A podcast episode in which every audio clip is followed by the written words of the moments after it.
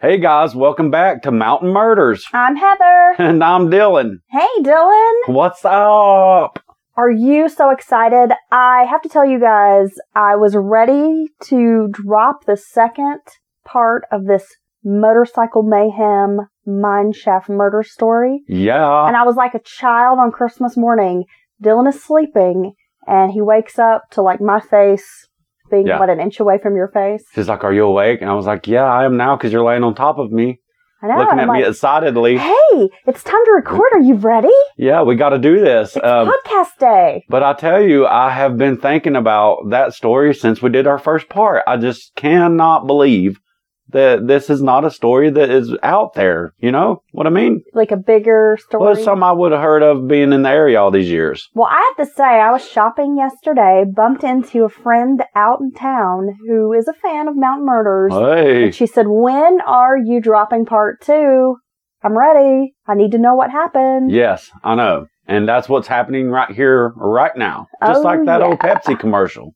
First, I wanted to mention we do have a trivia game tomorrow night, Monday, November the 25th at Frog Level Brewing. I will be hosting. You're going to be there. We are going to kick it off with some true crime questions, Oh, we got so much horror fun. movie questions. Yes. Yeah, so join us if you are in the Waynesville, North Carolina area, or you're in the Western North Carolina. Want to pop by Frog Level Brewing at six thirty for trivia, Mountain Murders trivia. Hello. That's going to be fun. I even took off work to be at that one. I know. So I'm really excited about that. Yeah, it's going to be a really good time, and hopefully we'll have a lot of true crime fans come out because I feel like I've crafted some great questions. Dude, you were just like smiling to yourself as you were putting that together. Oh yeah. Yeah. I had a theory that I shared with you earlier, and you're like, "I've never heard this before," and I was like, "Well, yeah, because it's my original theory." Can, well, let's Can we just- share it with our friends? let's spit that at our friends and family right now. You would listen to a podcast about the Tex Arcana killer, also known from the film The Town That Dreaded Sundown. Yes, I find that uh, I've I've heard so much about that. You know, different in different forms. It's all basically same details, but I've always found that fairly amazing how he just kind of faded into the sunset to never be seen again. Here is a header theory for you. I'm- Okay. I'm, about to drop some knowledge, like we're going to drop the second part of this story, okay? Okay, My theory is the Tex Arcana killer moved on from Texas to California to become the Zodiac killer. whoa. Is your mind blown? Is Yeah. your face melted off? Oh, like you're just a such- crew slut in your front row at Motley Crue? Oh, it's such a mind fuck. Whoa. Stop. Well, I think there's similarities. I mean, first of all, let's talk about the head covering. Okay. Texarkana killer wore like the burlap sack. Yeah, it was fucking mask. creepy. Yeah, pretty fucking weird. That's been Like like, a bag head. copied so many times. Then the Zodiac killer wore a very similar looking head wrap. Okay. Although he added the weird like shirt. He Yeah. was a Templar knight or something. yeah. Which could be like someone who evolved as they, they progressed. It in could their be, killing. or it could have been someone purposefully adding this, you know, quite, you know, some Well, this different is- elements. We're, we're not trying to debate it. We're talking about why this is my theory. no, I understand, but I'm with you. I'm I'm not against you right I'm now. gonna beat you. I'm Then- totally with you. the- so they wore the similar kind of outfits. hmm The murders were very similar. It was couples. Handguns. They were approached often in a loving embrace type of It's situation. true. Oh He's like Jason Voorhees. were- he don't like that. They don't pumping. like people heavy petting. Yeah. What the hell? I bet. Is he the original incel? Oh my. Maybe he oh my is. god. Oh, see, this is fucking all. And the only part I, what stands out to me when you first said it, because it kind of like clicked. I was like, holy shit, is his ability to be calculated with his Yeah, impulses, it's very controlled. his control, and, and the fact that he can stop and, and go away. and then you were like, yeah, but so what are you saying? He quit in Texas, moved on to California, then became Zodiac, and then just quit. We have to realize those murders were so. There were some years Decades, right? between those. Yeah, quite a long time. Yeah. So you had Zodiac in what, like the 60s, late 70s, Yeah. like somewhere in and that then that time one's frame? in late Like, 50s. 40s into the 50s. I Yeah, think. okay. You know, he was older, so maybe Right. he just gave Maybe it he up. or died. he died, whatever. Yeah. So that's my theory. Did we just solve? Heather putting it down right here. My theory: Texarkana killer became the Zodiac killer. We just solved two huge notorious true crime things. Let the millions start rolling. Okay, in. thanks guys, and we're we're happy to put this on t-shirts, and we want all the sponsors. Mama needs Botox and, and some new shoes. yeah, yeah. No, I don't need new shoes, do I? No, Daddy needs a new car. So you guys just go ahead and send us a few million. I'm just kidding. We want a hearse. Okay, yeah, we do want a hearse. We will get one. So um, I think uh we have one more thing there on your list. Oh, we want to give a shout out to our Hey. new patron, topping out at the highest level. Another top tier patron, David. Thank you, David. Thank you We so appreciate very your much. Support you, special patron. You. And don't forget, at the top tier level, David, you're welcome at all our live events. You will be on the VIP list. That's true. So hopefully, Very when we true. Come out in January. We'll talk more about that. I like to call it business in the front, party in the back. Our Yes. podcast is like a mullet. We address the business in the front, And and, then then, we at the end of get the to show, the we party. can party. Exactly. Okay. All right. Sorry, I'm very inappropriate. That is my phone going off. That is okay. We're going to leave that because it reminds people that we're uh, not professionals. We're real people here, y'all. That's actually your daughter. She's like, when's dad coming to pick me up? I'm It's gonna real text her true back and crime be like, fans doing real. Never. pod- Oh, you yeah. are on your own from here henceforth. Thou hast been disowned. Okay, so now this brings us to another piece of the puzzling story. We're talking about the mineshaft murders and motorcycle mayhem. part two, I'm y'all. giving y'all a mayhem sandwich with some mayheminase. okay, so um, are we just going to dive straight in where we left off? We are. Okay, so I'm so excited to hear the second part. Now, if you remember in the first episode, Holy shit, my mind's been reeling, honestly. Lonnie Gamboa, Yes, the gentleman who ended up at the bottom of that mine shaft, right. he was really good friends with a guy named Thomas Forrester. Forrester is more of a small time drug dealer and a user in the Asheville area. He was self employed as an auto mechanic and he was married and had a son. Now, the pair were arrested in November during that raid with Miller and Hadaway. Uh, the one on Moffat Branch. Moffat Branch. That Okay. is- you are correct, sir. Forrester and his girlfriend Darlene, who was a prostitute, addict, and sometimes drug runner, were staying at a motel.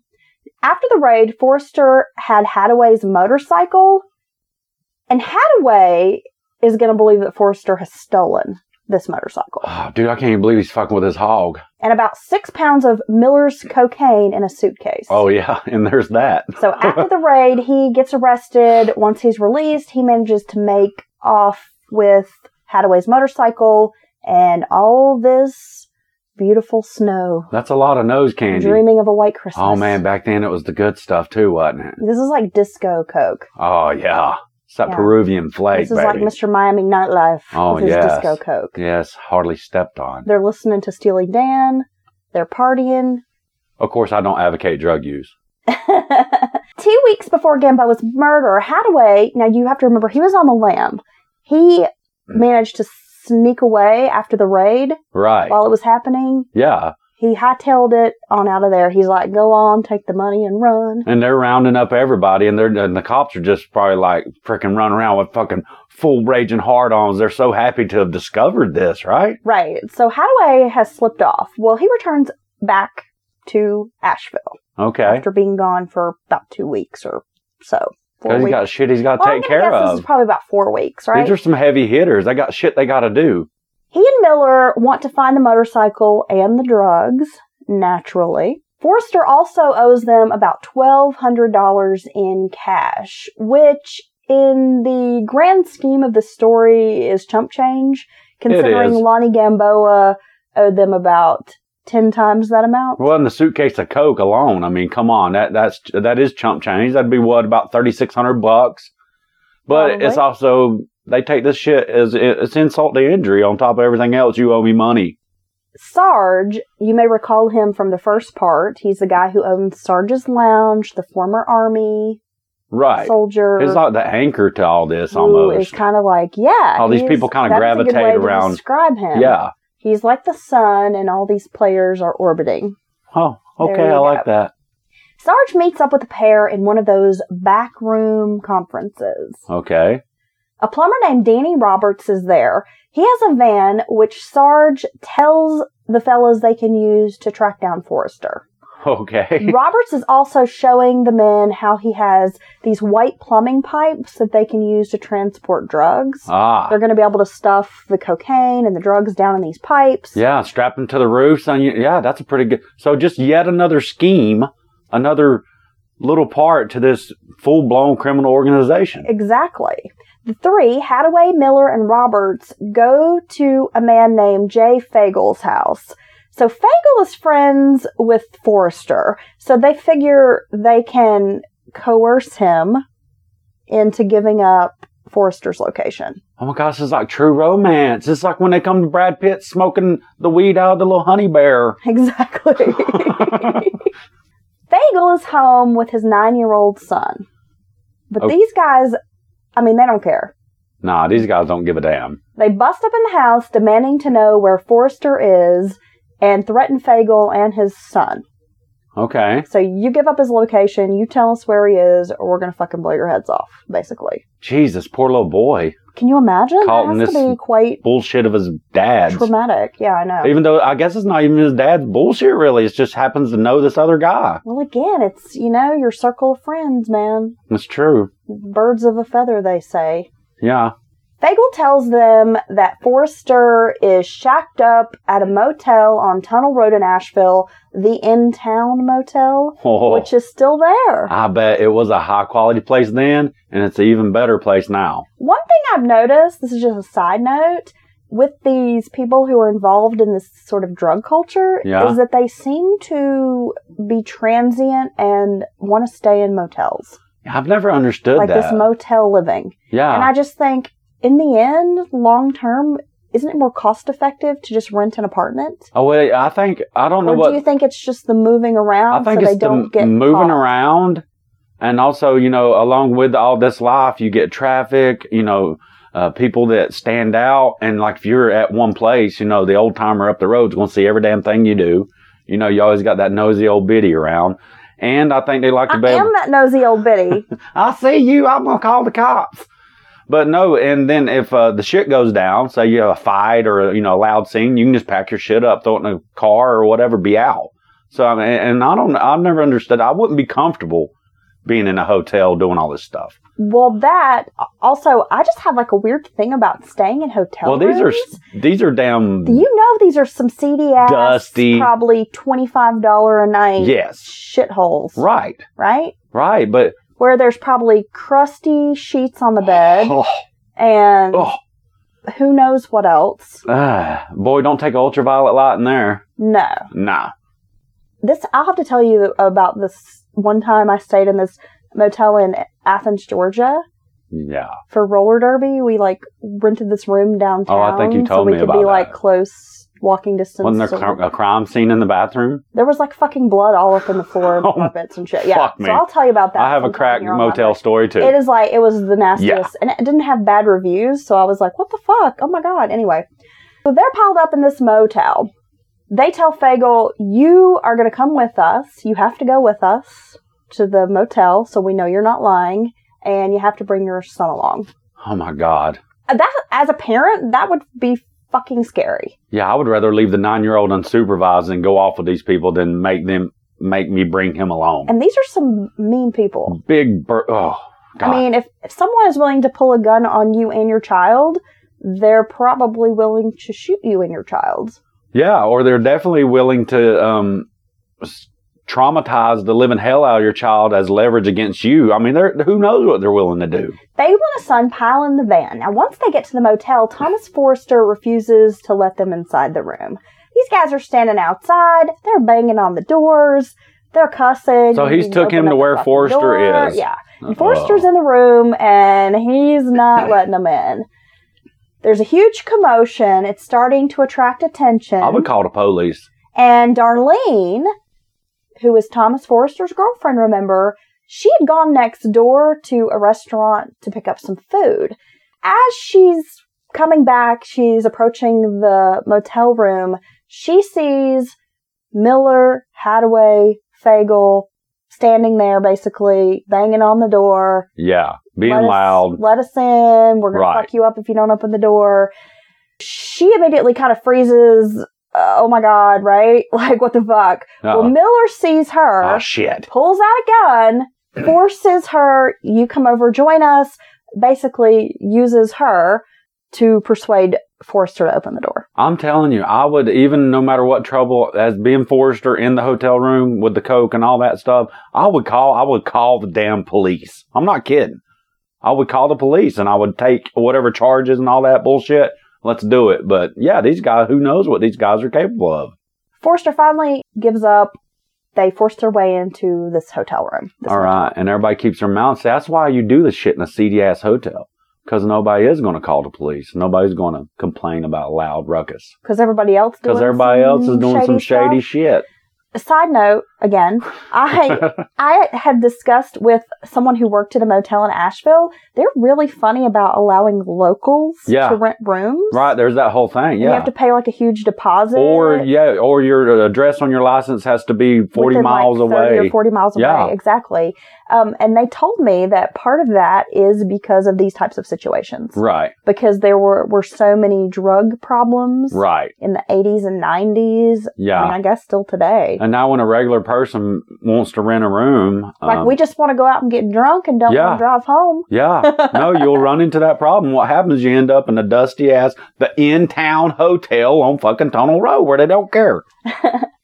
Inside the room, Darlene and Forrester are strip searched. Forrester is pistol whipped. Now he admits he does have Hadaway's motorcycle and he has it parked outside. Okay, well, you I mean, want, first things first here, you do not fuck with a biker's motorcycle. you don't touch it. No. You damn sure don't take it. No. Oh my god. Especially not a guy like Hadaway. No, I mean now you're down to like if you uh, disrespect someone in prison or something, you put them in a position where they have to get you back for that, or the rest of the biker guys are not going to respect them. Hadaway and the men load the bike in the back of the van. Okay, so these guys bike, we got the van, we got Forrester. All right, Forrester and his girlfriend do not have the drugs or the money that they owe. Surprise, surprise. These are addicts. These are users. These are also small time drug dealers. right, The last thing they're going to do is have this suitcase full of coke. right, They have already snorted that coke and or sold it all. That's a lot of Gone coke. They don't with the have wind. coke. They don't have the coke or the money. neither. Oh my god. They're forced into the van as well, and they're tied up. All right, Danny Roberts says, Hey, I don't want to be part of this. the poor plumber. I am lending you my van. I had this idea to help you guys Mm. transport yeah, these drugs right. And in- now, in, a nice kind of hidden fashion. But when it comes to pulling guns out on people, pistol whipping people. pistol whipping people, strip searching them. essentially kidnapping people, We got a fucking kid. I just am ready to check out. Yeah, I'm sure he's just like, just take the van, drop it off, let me know where it's at. I want to go be away from this. He asks to be dropped off. Robert Fagel and his son, I'm sorry, Roberts Fagel and his son are dropped off at a drive-in theater nearby, which you know was the motherfucking Dreamland Theater. Remember that? Holy Dreamland shit, it drive-in? has there was to a be. flea market. Yes. it's right there on Tunnel Road. It was the best flea market too. Memories Man. of the way Asheville. Now it's a used fucking to Lowe's. be. Exactly. So I just thought that was kind of funny because Uh. I would go to that flea market on the weekends with my nana. That was a just big about flea every market. It Saturday, was you so go to fun. the drive-in flea market theater place. Once Miller and Hadaway have the couple alone in the van, Miller tells them that they may be able to work out a deal. Okay, You owe us money. right. You owe us even more money because you had our drugs. That was a lot of coke. Where's the coke? Exactly. Yeah, we can work out a deal. And I'm guessing if you're on the other end of this bargain, sounds like a pretty good deal. well, it's a chance anyway Right. because it's not looking good so far. The man tells them that they're going to go to Tennessee and they have to go see the big drug boss. No, I don't want to do that. They're going to work out some way for the money to be paid. Okay. Here's you an offer you can't refuse. We're going to go see the Godfather on the day of his daughter's wedding, right? Okay. On the way to Tennessee, Hadaway suddenly changes his mind tells Miller he wants to take him to the other place. Uh oh. Oh, yeah. Okay. I mean, they ain't going to Chuck E. Cheese here. They're going No. to another place. They turn around and head back into North Carolina. At this point, the pair is blindfolded. Okay. See, now I'm not feeling good about this. If I'm them, I'm tied up. right? Now I'm blindfolded. I'm being told I'm going to the other place. I've been pistol. The dude's been pistol whipped. That's got to be very bad. I could just a big I've clump. seen a lot more, a lot of Martin Scorsese films in my day, and I'm going to say this does not sound good. No, a clunk of steel and someone just beating you through the face and cutting uh, sharp edges. Pistol whipping always like kind of freaked me out. If I got pistol whipped, that'd be horrible. Yeah, it's pretty scary. Yeah, I'd rather be hit You think with so? fist. Oh yeah, just a chunk of I mean, just feeling a gun. You know, you just, just know afterwards you're going to be walking around with a crooked face. oh, but just have having someone hit you hard as they can with a damn pistol. Ugh, God, that'd be horrible. Makes me think of Homer Simpson with the pistol whip, and it's like he's just sticking the pistol inside the whipped cream and like mm, pistol whip. okay. I know I'm I'm ADD. I'm easily distracted. Okay, so now they've changed the plans, tied up, blindfolded, and they don't know what the hell the other place is, I'm sure. Right. Okay. Callahan recalls, and that's Darlene. I've been calling her Darlene this whole time, but her name is Darlene Callahan. Recalls arriving at a location where Forrester is taken out of the van. While they're sitting in the van, she's left alone with Miller. Okay. He starts telling her that she can work off the money. If the decision is that Forrester is allowed to live, they'll let her live. If Forrester fucks up his chances, then she's gonna die. Okay. Wow. Thanks for connecting me to him. She's crying and scared Right. out of her mind. Miller tells her that maybe they can take her to Chicago where she can work off some of the money. Okay. Maybe they just need like a secretary or something up there. Miller's like, mm, in about a year, your debt will be paid off and we'll let you go. So you guys just want me to like be your personal assistant and like run errands and things? Is that what you need? Darlene agrees to go to Chicago and work as a prostitute. Ah, fuck. and she's already been doing this in Asheville, but I guess she says okay because what's She's just trying to the live. other option? Yeah.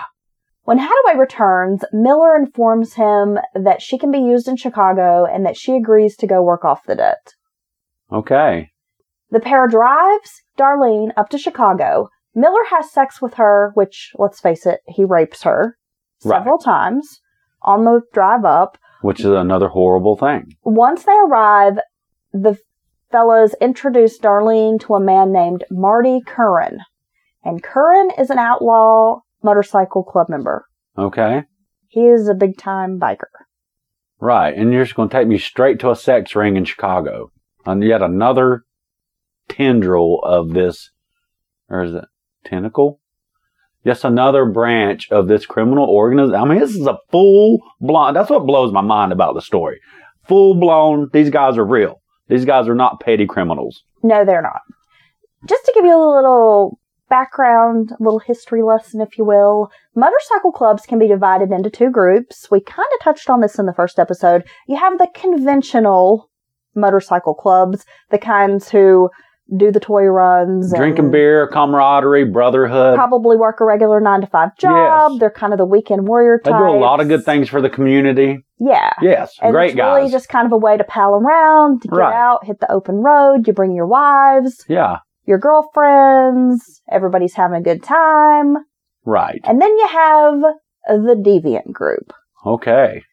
The one percenters, as they are called, in the United States are involved in international criminal networks dealing in narcotics, human trafficking, which we are discussing right now, Yeah, all that. extortion, kidnapping, firearms, money laundering, It's you so- name it. criminal organization. It's just like the mob, except they're on bikes. In the United States, there are four major players in the motorcycle club crime circuit. Now, of course, there are lots of clubs, Right. but the big to do here in the US, you've got the Hells Angels, the Banditos, Pagans, and the Outlaws. Oh, Now, the Outlaws Motorcycle Club was founded in Chicago in that area around 1935. Their motto is God forgives, outlaws don't. I mean, these are some bad mamma jammas. there you go. I'm gonna kill you. Currently, they have around 48 chapters in 23 states. Estimated probably 1,700 members Oh, see, nationally. and that's why they're called the one percenters. It is thought to be the oldest outlaw motorcycle club, Really? hence the name The Outlaws. Well, y- Yeah, because you got these tens of thousands, maybe even mil, you know, hundreds of thousands of other people who are bike enthusiasts, but this is a very small group of real motherfuckers. And if you've never spent much time watching Gangland and Yeah, those types of shows. Just to let you know, Outlaws and Hell's Angels are rivals. they don't like each other. They do not. No, And Outlaws have a saying, adios, which means angels die in outlaw states. Oh, okay. So basically, it's just no different than the LA gangbangers and stuff. You know, it don't matter who you with, you see your rival, shit's going down. Right. Okay. Yeah. That's a real, Just do not care for each other. yeah. And it's rare to find chapters of these clubs within a certain radius. Probably for the best. Yeah. The following day, they take her to meet a guy named Stymek. I mentioned him before in the first episode, West Side Tommy Stymek. Now, he's the vice president of the Chicago area Outlaws, a really bad dude. It's like every person they take her to, they just took her straight into the heart of the beast. I mean, these are not posers. These are not people acting, playing gangster. These are real fuckers. No, and these criminal organizations, much like the military, have a chain of command. And they took her straight to the They top. have people in charge. Yeah. Yeah, they ain't fucking around. No, and Stymac takes Darlene to another outlaw, George Burrows. He is Canadian. hey, I I'm an just outlaw wonder, biker, eh? Instead of like the leather jacket, does he just wear like a denim? He's got the Canadian tuxedo. Yeah, he pulls out like a suitcase full of maple syrup. Talking about it's Exactly. high quality maple syrup. it's um, it's been smuggled in Yeah. well, that, the maple syrup barons. some duty free maple syrup. Ooh, she said duty. Oh, shut up. George Burrows is a Canadian outlaw. He had been supplying Miller and Hadaway with Canadian Blue Valium. Burrows proceeds to have sex with Darlene, afterwards tells her she passes the litmus test for prostitution work. So disgusting. I mean, I really don't know what exactly what test you would have to pass to be a prostitute, but okay. I'm sure she was so relieved. Maybe at least she can be like, well, okay, they're going to let me stay alive. She was like, "That's right, this pussy certified. It's a uh, uh, um, weapon of mass destruction. It's the bomb." You think she was saying that shit? No, she's probably crying because Yeah. she's been raped multiple times at this point. Why? no, I'm just joking around about the you, I you passed the test. It's like what fucking test? know. Who the fuck you supposed to be? I mean, goddamn. Anyway, okay. So the pair then drive her to Stymek's house, which is in Hinsdale, Illinois. They introduce Darlene to Tony Summers, Stymek's old lady.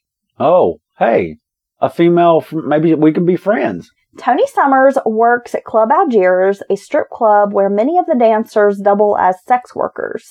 Oh, While staying at Stymac, she is forced to have sex with Burroughs again, Stymac and Summers, oh, as well as other outlaws who drop in and out of the house. she's not my friend. She's a rapist just like them. At some point, she spends a week at an outlaws training compound in Indiana. Oh my God. During this time, Darlene witnesses many underage girls hanging around having sex with bikers. Most of them are using drugs. For about six weeks, she's held captive, always with one of the men and never alone with a phone. If they are in a hotel room, they will rip the phone out of the wall, Right. throw it out, put it in the trash, Yeah. so that if they go in the bathroom, anything, she's not allowed to be alone with a phone Right. someone is constantly supervising her. and it- So she's a, s- I mean, she's a sex slave. yeah, she's she's been kidnapped and she's continuing to be held against her will this entire time. And back then, it wouldn't be that hard to control. All you gotta do is worry about the one phone in the house or whatever. You've got to remember, she's scared. Right. Hadaway informed her that the outlaws are tied up with the Chicago Mafia. If she fucks up, she'll be put in a Dempsey dumpster. Oh, that sounds like a really cute dumpster. I just imagine him like one of those 1930s gangsters, like, yeah. Yeah. you see, you'll end up in a Dempsey dumpster, you see? Yeah, Oh, you yeah. rat. you crazy dame. Exactly. Okay. all these skirts. Anyway, she has not been able to speak to her family for over a month. They have no idea where she is, and she's not seen her boyfriend either. Because remember, he was taken out of the van, Yeah. told, hey, we may kill him, we may not. If we kill him, we're going to kill you. She's probably hoping, okay, he's still alive somewhere. They've sent him to work. Because they'd kind of talked about giving him a job working the boats in Florida Wow. to work off his debt, Okay.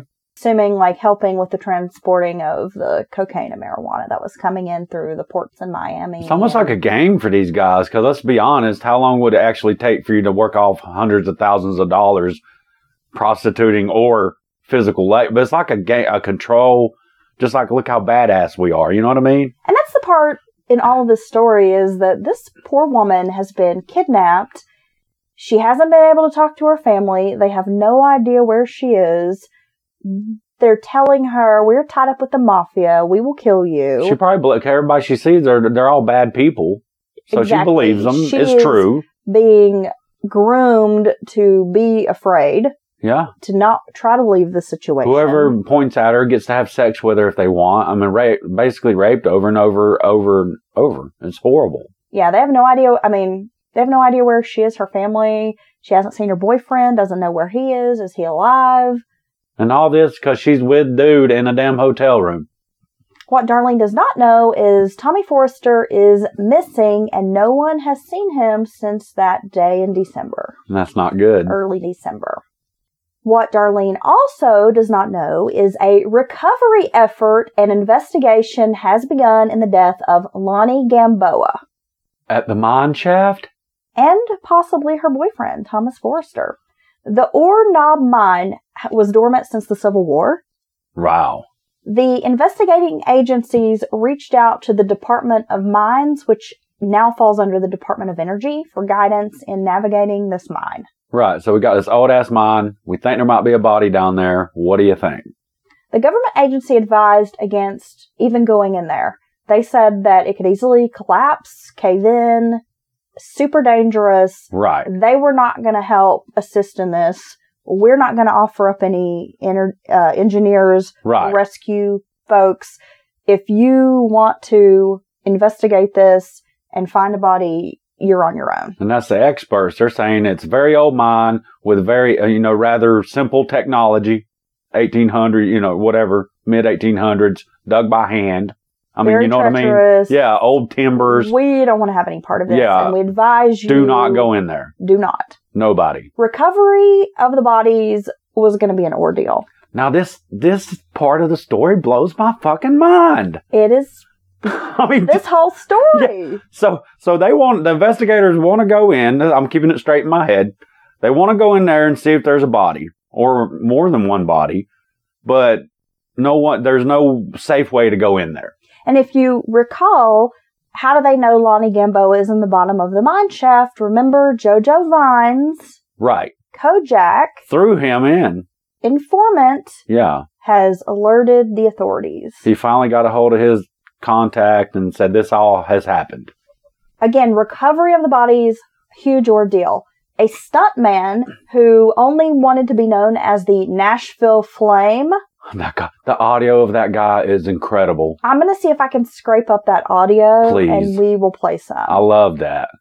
Nashville Flame was rappelled down 250 feet to recover the two bodies. They had a crane, pulley, a rope system. They're strapping him in. So instead of trying to repel off the walls or anything, they're basically taking the mine out of the equation. They're lowering him straight down into it. And now he was just in the area working on some, another project, we'll right? get into the Nashville yeah. Okay. Oh Flame. my, the- the Nashville Flame. the bodies were frozen. Individually, they had to be dug up from the ground Okay. because they are frozen kind of into the ground. All They've right. been there so long in these frigid Right. temperatures, the elements. This is winter of 1981. yeah, they used to be colder here, I think. So they had to do a total of two trips down into this dangerous, like crater type of hole. So they're lowering the Nashville Flame into the hole from a fucking crane. Let's talk about the Nashville Flame. Please. That's his official name. He had it legally changed, by the way, to Oh my- the Nashville Flame. He was born in Cherokee, North Carolina, lives in Nashville, and happened to be in Brevard, North Carolina, filming a movie when he heard the story about these two murder victims broadcast on the news. He volunteered to go down into the mine and help recover the bodies. And he did this for free. They didn't pay him. He volunteered to do it, Yeah. which I th- think is pretty cool. No, Oh. it's awesome. Plus, okay, so we watched a news interview with the Flame, Yeah. and he talked about he he wrote a song about all of this, Yeah. which I guess is like a pretty sweet murder ballad, Oh, and yeah. was trying to sell copies of his song Okay. so he could recoup some of the money Right. that he felt he deserved for going into the mine. Yeah. But at the same time, he re- he reiterated that he just wanted to help. Darlene is finally left alone on January the 25th, which is the day Forrester and Gamboa were pulled from the mine. Wow. That's funny. So it seems like someone got word that this is happening and they decide to kind of just jump ship. they just cut her loose They leave her c- alone for the first time. in a motel room for the first Um, Okay. time. She calls home to her mother, who tells her Tommy is dead. Darlene lets her mother know she's in Chicago. Now, at some point, I think just a day or two before this, they let her call home and tell her mother she hadn't been kidnapped and she was there of her own volition right.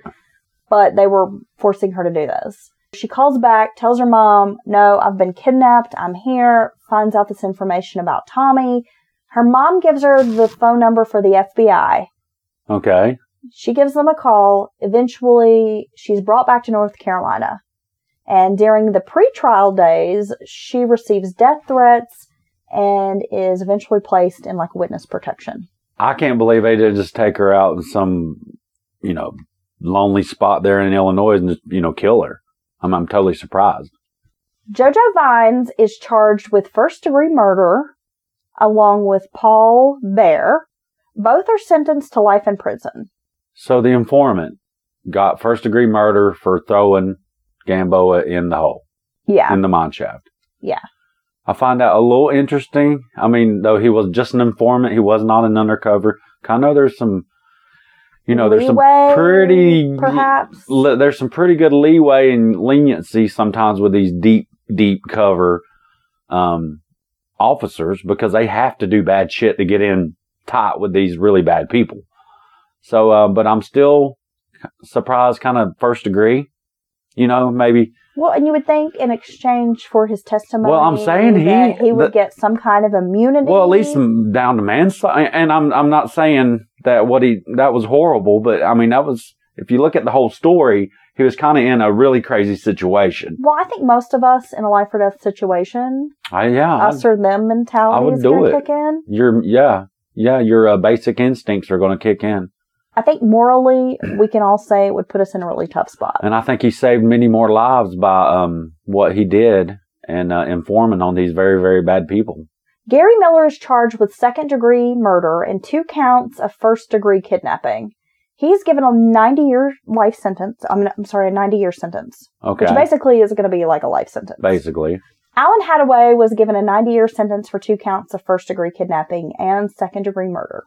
wow During the trial, information was released showing that Stymack had made several trips to North Carolina, including during the Labor Day 1981 weekend, to deliver Canadian Blue Valium to both Forrester and Gamboa.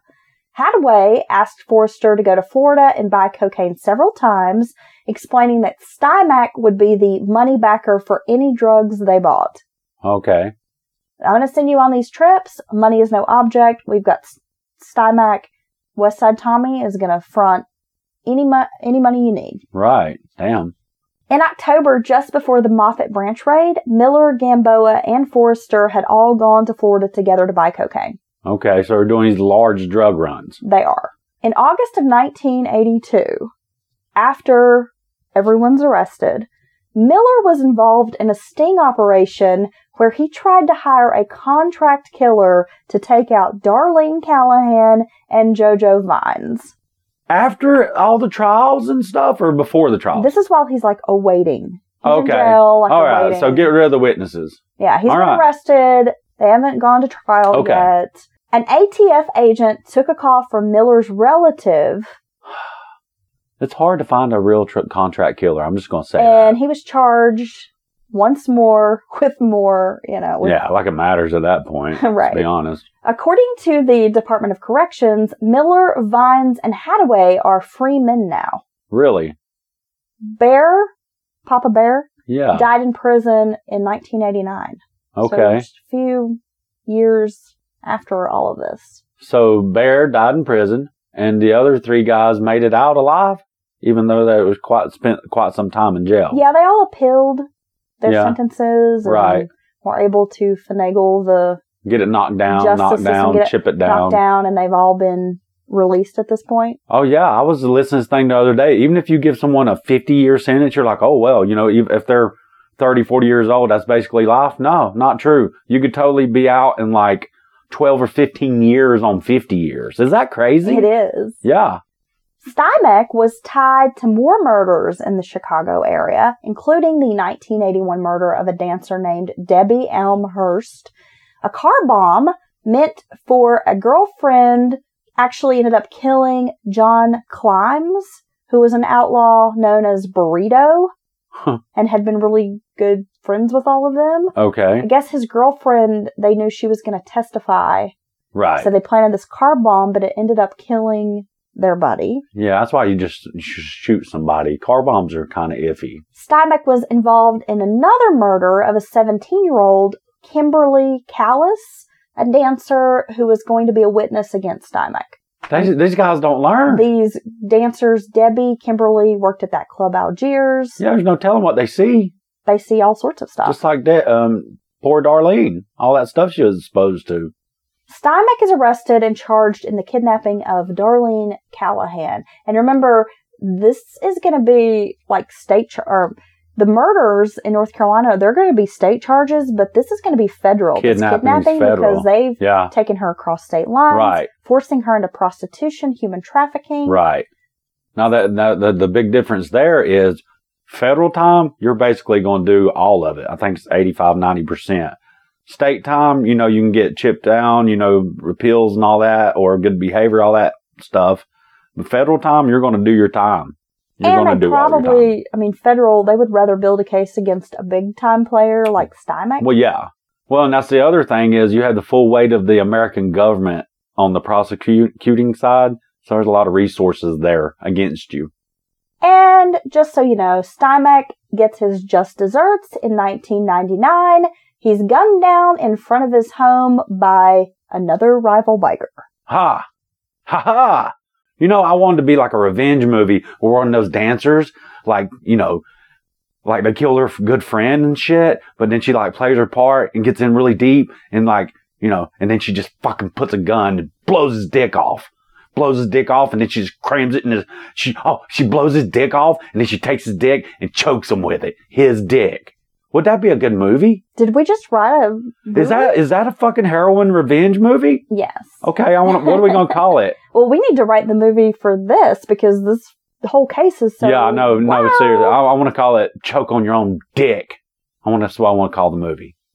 I might have to play internationally, Okay. okay? But this should be. I want Scorsese, Scorsese to head it up, and just let him, you know, just give him I'll free write reign. it. We'll Free reign. We'll bring it to Netflix. They'll back it. They'll let you do whatever. This movie's coming out. If you recall, there were allegedly other bodies in the mines. Yeah, they said what the number they said was like twenty two or twenty It was three. like thirty wow. something, wasn't it? Did yeah. I can't remember. When I was like twenty three, they were arguing over if it was twenty two or three. Though those other bodies perhaps were there, the police ordered having it filled in before any other investigations happened. Right. And it's just honestly, you know, they had a hard time getting the two that were recently thrown in there. It probably would put, re- you know, and you know, personnel in just too much danger to recover the bodies And the costs. if you could find them. and if even. you've got to consider these are small towns like Yeah. Ashe County where the Right. mine actually is. and they could have been Really boasting. small, Who knows rural if it's true? county. Now, if they had concrete evidence that there was, they probably would have, you know, Well, and that's exactly what the state's attorney general said, and he closed the case altogether. wow. I bet some people got some promotions and shit on this thing. Possibly. Lots of sar- lots, lots of lieutenants and captains made in the law enforcement on this crap. Yeah, so this was a big hit for the Outlaws Motorcycle Gang. Yeah, and this is now uh, this instead of chasing users around and all that shit and locking them up constantly and just keeping the court systems clogged up. When they can get at the head of the dragon like this, that actually gets you somewhere in our alleged drug war. You know, yeah, they put a dent in this. I bet it took quite a while for the drug, um, you know, scene here to recover from a hit like this. The whole story is, I think, just amazing. It is amazing. You've got all these parts, all these players, all these intricate pieces. Yes. Yeah, Oh, could Dwayne Johnson be Joseph Vines? maybe. Because oh, okay, It's just hard for me to imagine having grown up here in Western North Carolina, spending all the time in Asheville. yeah, I and was true very crime, digging young around. Kid, when this was happening, but it's just really hard for me to wrap my head around the large quantity of drugs Oh, that were making their way into the mountains. I Oh. mean, I'm going to assume that if you were buying pot, cocaine, Valium during that time, Quaaludes, Quaaludes, in the early 80s Or even- in this area, you were likely getting it from these guys. They Or- were supplying it. or even the entertaining a lady of the night, very well could be connected to this organization. You could be Possibly. funding this organization with your Well, debauchery. I don't know if they were really running prostitutes in Asheville. Okay, I mean, Darlene Callahan was a prostitute, but she was more of the part time, right. That that making money for the drug fix. okay. That prostitution ring was based out of Chicago and probably controlled by other people. Exa- well, the Chicago Mafia. Right. Exactly. Okay. But it's just. I guarantee you what you just said about the drug, you likely, if during that time you were partying, bought drugs that were connected to this ring. Yeah, 'cause I they- would say they- so because and the they were weight definitely and the level- controlling. They were likely possibly feeding the entire area Oh, definitely. from the very top. and that's just wild to think about. And it's wild to think that we never heard this story before an incredible true crime podcast like Mountain Murders dug it up. That's right. In other words, Heather dug it up. Ha ha. It was all you, baby. I'll be popping your cherries left and right, y'all. Oh, okay. Thanks for that. Don't forget, you were the one who wanted to choke somebody out with a dick. Don't even look Ugh, at me like Uh, choke that. on your own dick. January I can see the the poster. eighteenth, Mountain Murders live show. Get some. Hey. We have a Facebook event. If you go Yeah. to our Mountain Murders page, you can find more information there. Tickets are ten dollars if you buy them online. We have a link in the event, or you can head over to brownpapertickets.com on your smartphone, Mm. tablet, laptop, doot doot doot doot doot, and buy yourself some tickets. Ten dollars online. They'll be twelve dollars at the door the day of the show. Or you can become a top tier patron here at Mountain Murders for ten dollars a month, and you can come on down and get the VIP treatment, y'all. That's right. And you know, artists, they're supported by patrons. That's That's How true. we make art happen. this podcast is uh, totally listener driven. We're we're like a little baby PBS, right? Aren't we? No, Yeah. no, we are supported by listeners like you, it's true. and it's the Mm-hmm. only reason we're able to continue. And we are providing free entertainment. So if you enjoy what you're hearing, you want us to keep pumping out more interesting content, stories like this that you've probably never heard before. Yeah. Sign up to be a patron. You can sign up for as low as a dollar. a Yes, we month. have multiple tiers, and you can We start at a do. dollar. but You you're going stay to at a- access more content. We have more cases that we post on Patreon just for our patrons. We had some interesting conversations about weird stuff too. We do. We stray a little bit from true crime there. We talk about a lot of different stuff. Yeah, we want to talk about in the near future about sockets who try to help cops. When we get 20 patrons, I think we should do like a live video of us actually doing a case, like Okay. working a case. Okay, let's do that. Thanksgiving is approaching. We're going to have a special fat free holiday episode Oh, for you on Thanksgiving. are we? yes. All right, let's do that. It's going to be the dessert. Okay, just keep pumping Mountain Murders in your ear, folks. Thanks You for like that? listening. Find us on Facebook, Twitter, Instagram, and as always, we love you guys. Hope you enjoyed this case. Bye.